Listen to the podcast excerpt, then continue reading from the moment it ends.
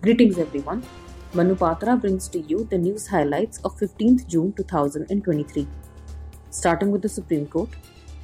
The Supreme Court, while expressing dissatisfaction over Punjab Police Rules 1934 having not been amended yet in terms of the current hierarchy of the police force, has directed that copies of the judgment be circulated to chief secretaries, government, and other officials for rectifying the issue. News highlights from the High Courts. Starting with the Kerala High Court.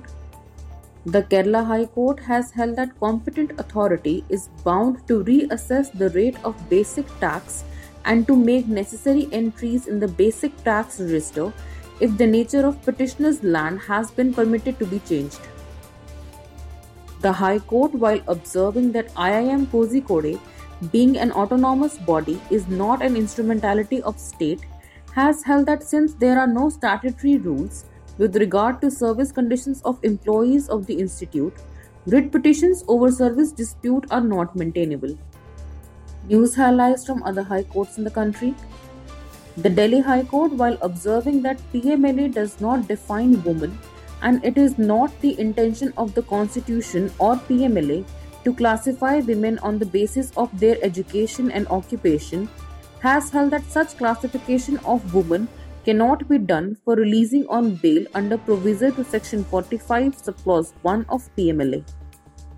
The Allahabad High Court, while granting interim stay on broadcast of Al Jazeera's documentary India Who Lit the Fuse, in view of consequences that may occur following its telecast, has directed the center to ensure that broadcast is not allowed until content is examined by the competent authority. The Calcutta High Court has held that the order issued by the West Bengal Clinical Establishment Regulatory Commission for fixing of rates by clinical establishments from patients in the state is without any statutory backing and violates the fundamental right to trade of clinical establishments. This concludes the news for today. Thank you so much.